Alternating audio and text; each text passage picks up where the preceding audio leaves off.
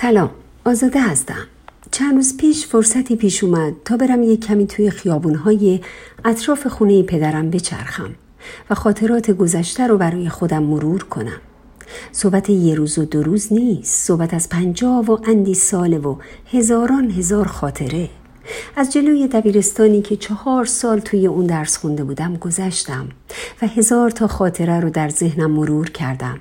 مسیری که هر روز با دو سه تا از دوستانم پیاده از خانه به مدرسه و از مدرسه به خونه می رفتیم و حتی بعضی از مکالماتی که با هم داشتیم شیطنت هایی که توی راه می کردیم و خنده های دوران نوجوانی و سرخوشی های اون ایام رو به خاطر آوردم.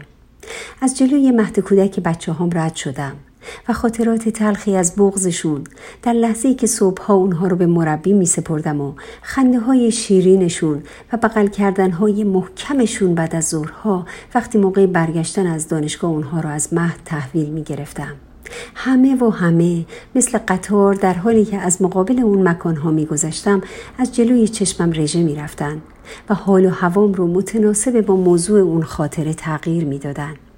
تقریبا به همه مغازه ها سرک می کشیدم و اجناس رو زیر و رو می کردم و تیکه های کوچیکی از اونها رو به رسم سوقات برای عزیزان می خریدم.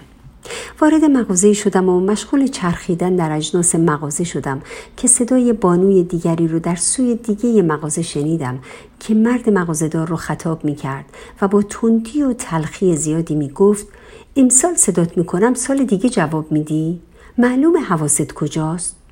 پسرک بینوای فروشنده که متعجب شده بود پرسید ببخشید خانم چی گفتید؟ و خانم کم حوصله با لحنی عصبانی و تند مجددا اعتراضش رو تکرار کرد و گفت پرسیدم قیمت این لباس چنده؟ پسرک فروشنده با لحنی آروم و مهربون گفت ببخشید خانم من داشتم با ایشون و با دستش به مشتری دیگه ای اشاره کرد پاسخ می‌دادم و بعد خیلی سریع قیمت جنس سوال شده رو به سمع خریدار کم حوصله رسوند و از روی شرم نیم نگاهی به من که نزدیکترین مشتری به او بودم انداخت.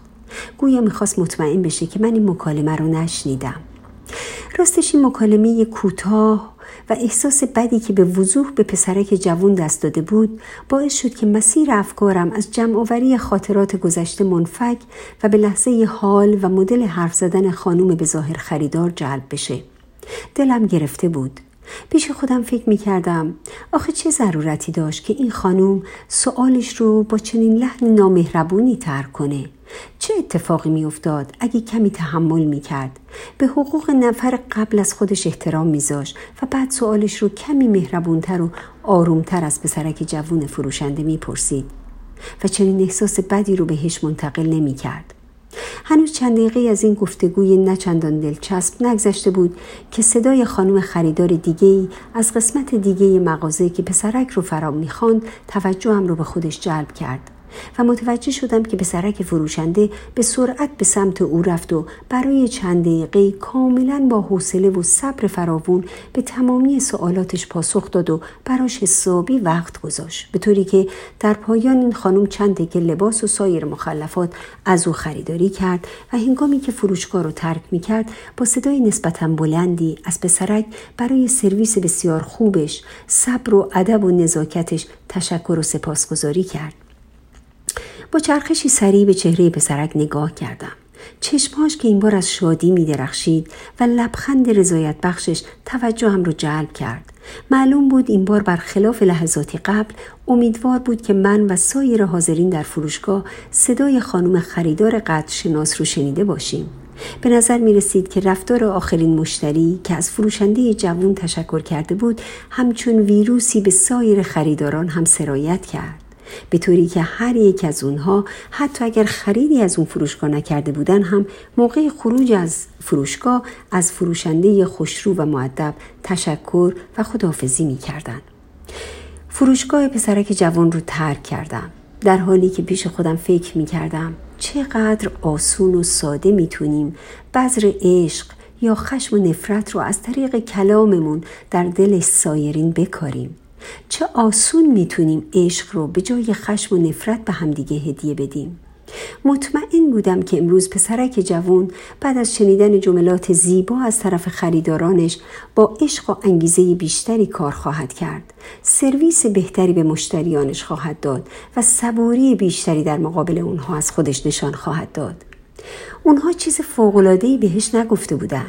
اونا فقط نقاط قوت او رو در کارش بهش یادآوری شده کرده بودن و با این کار اعتمادش رو به خودش تقویت کرده بودن.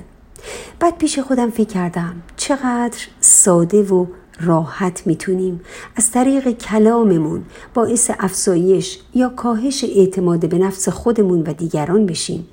و بعد فکر کردم چقدر خوب میشه اگر همه ما شروع کنیم به انتقال و انتشار عشق در مکالمات ساده روزمرهمون از طریق بیان نکات مثبت و زیبایی که در همدیگه می‌بینیم به جای تمرکز بر کاستی ها و به جای تحقیر و کوچیک کردن همدیگه از الفاظی مهربون و زیبا استفاده کنیم.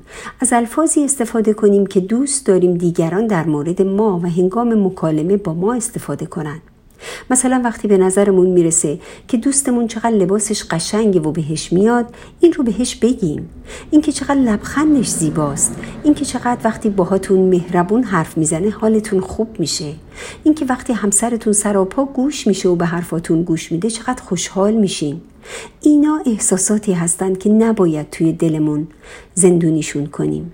باید اونها رو به کسانی که این احساسات رو در ما ایجاد کردن بگیم و با این کار باعث افزایش اعتماد به نفس طرف مقابل و تقویت و در نتیجه تکرار اون رفتار خوب بشیم. با این روشی که می‌تونیم خوبی ها و زیبایی ها رو در دنیای اطراف خودمون افزایش بدیم و از بودن کنار همدیگه لذت ببریم.